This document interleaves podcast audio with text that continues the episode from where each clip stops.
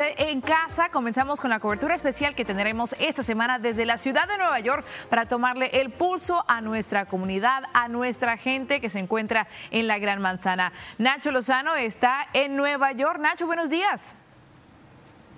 ¿Qué tal? Muy buenos días, Nicole Lara. Qué gusto saludarle, señora, señor.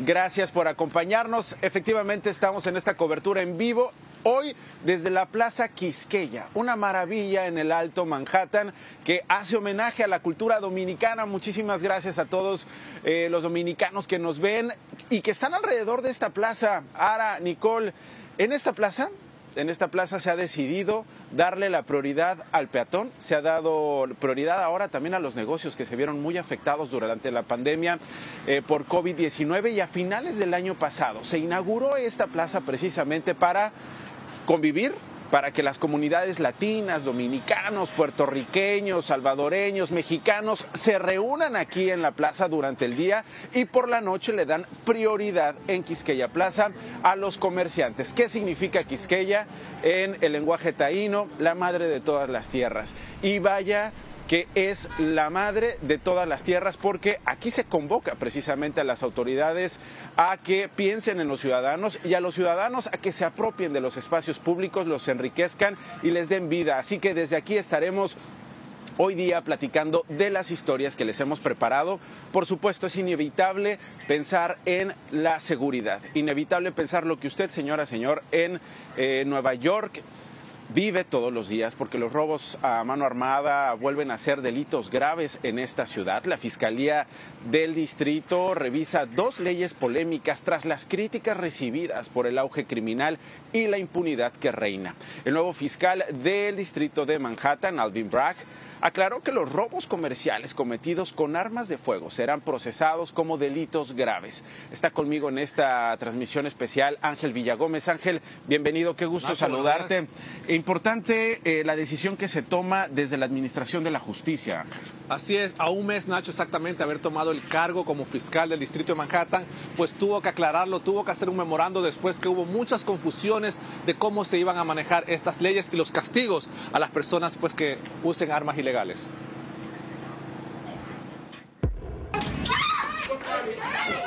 En medio de la creciente violencia, que ya es casi un 40% más que en enero del año pasado, el fiscal del distrito de Manhattan tuvo que aclarar y luego revertir las nuevas pautas procesales que había emitido para sus fiscales. Les ordenaba no enjuiciar algunos casos de resistencia al arresto, mientras que proponía que el delito grave de robo a mano armada fuera degradado y en muchos casos se iba a tratar como un delito menor, pero tras semanas de críticas esas pautas fueron canceladas. Este policía retirado dice que lo hizo por política. Eso es un problema porque eso le, le da, le dice a todos los criminales que pueden hacer lo que, lo que ellos quieran. El fiscal Alvin Bragg, quien asumió su cargo en enero pasado, aclaró en una carta que los robos con armas serán procesados como delitos graves y que los casos de posesión de armas también serán procesados por defecto como delitos graves. Además, remarcó que cualquier intento de violencia contra la fuerza policial será procesado. Mientras tanto, los residentes de esta ciudad piden a gritos que se controle la violencia. Es el caso de Pedro, quien lleva cinco años trabajando en una de las 17 mil bodegas de la Gran Manzana, lugar en el que ha sido víctima de numerosos asaltos.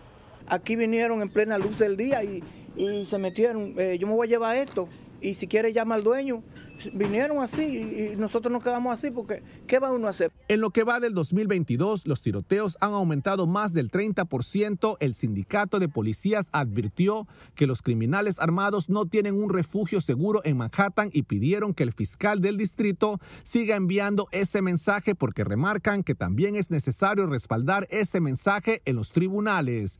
En lo que va del año, siete efectivos policiales han sido víctimas de estas balaceras, mientras que dos han perdido la vida. Fue el caso de los oficiales Rivera y Mora, quienes fueron baleados luego de responder a una llamada por violencia doméstica en Harlem.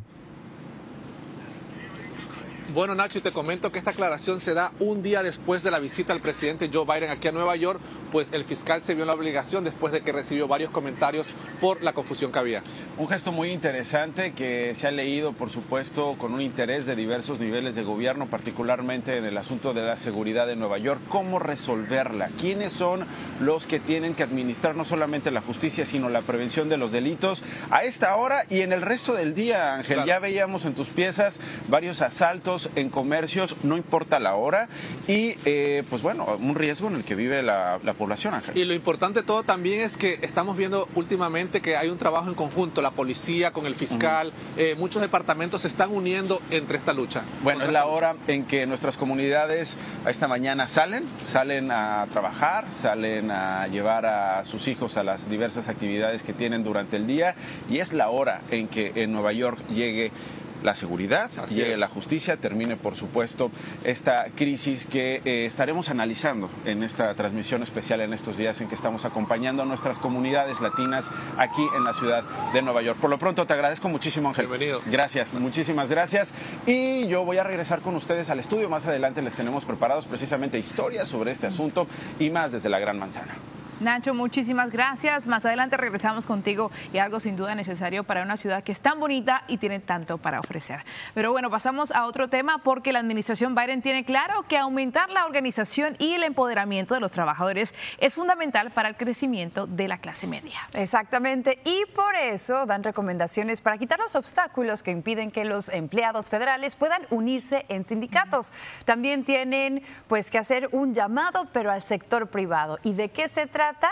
Gracias a Martín Berlanga, quien nos acompaña esta mañana, porque nos vas a informar. Bueno, pues eh, ah, un dato interesante. En 1983, el 20% de los trabajadores del país estaban sindicalizados y actualmente solamente el 10%. Ha disminuido muchísimo y como sabemos, los sindicatos representan a los trabajadores en negociaciones colectivas con los empleadores para obtener salarios más altos y mejores condiciones de trabajo. A las empresas no les gustan mucho.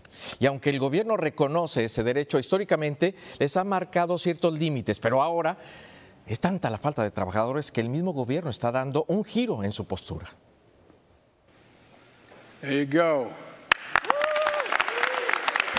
Con bombos y platillos, el presidente Biden firmó una orden ejecutiva con trabajadores sindicalizados que tienen contratos con el gobierno.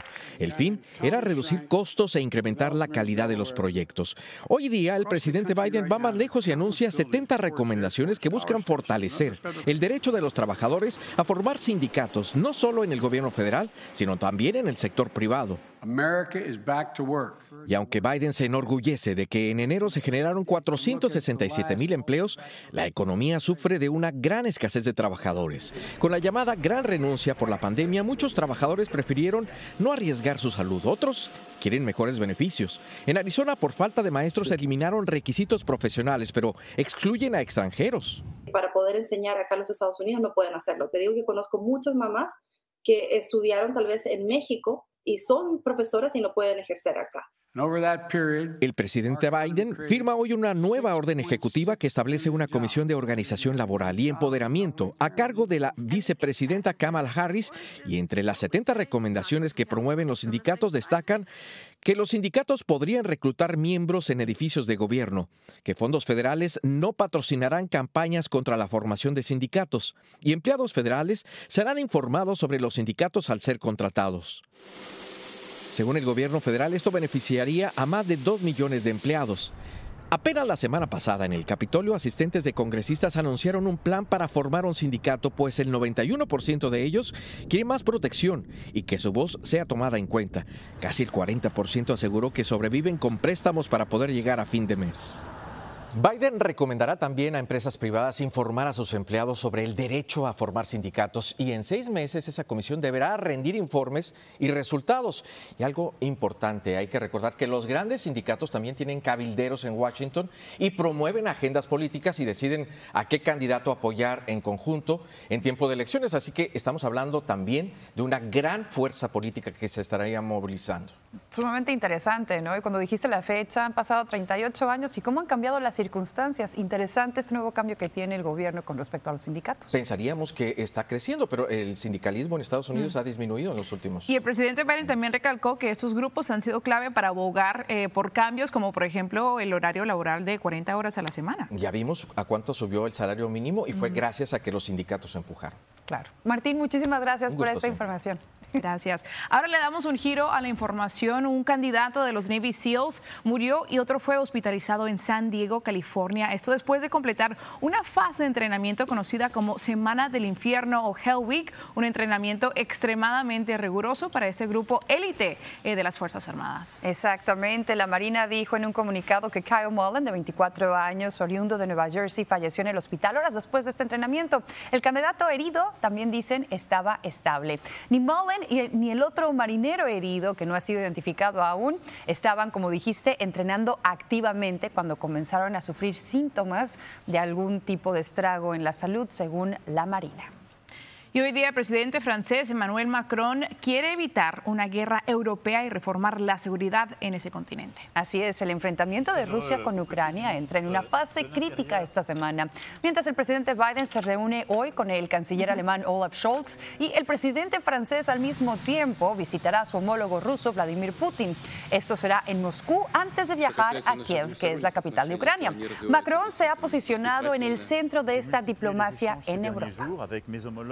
Y regresando aquí a Estados Unidos, 18 personas tuvieron que ser rescatadas de un témpano de hielo en el congelado lago Erie. Esto ocurrió ayer por la tarde, muy cerca de la isla Catawba, en Ohio. Y lo que iba a ser un rato de diversión casi termina en tragedia, Nicole. Ahora, fíjate que los rescatados iban en motos de nieve cuando el hielo comenzó a quebrarse hasta separarse, quedando atrapados lejos de la orilla y la Guardia Costera logró afortunadamente ponerlos a salvo. Un buen samaritano también ayudó con un hidrodeslizador y todo quedó pues en un susto y nadie salió herido afortunadamente. Exactamente, aunque las autoridades habían advertido que algo así podría suceder. Tener mucho ¿no? cuidado. Ya los habían alertado, hombre.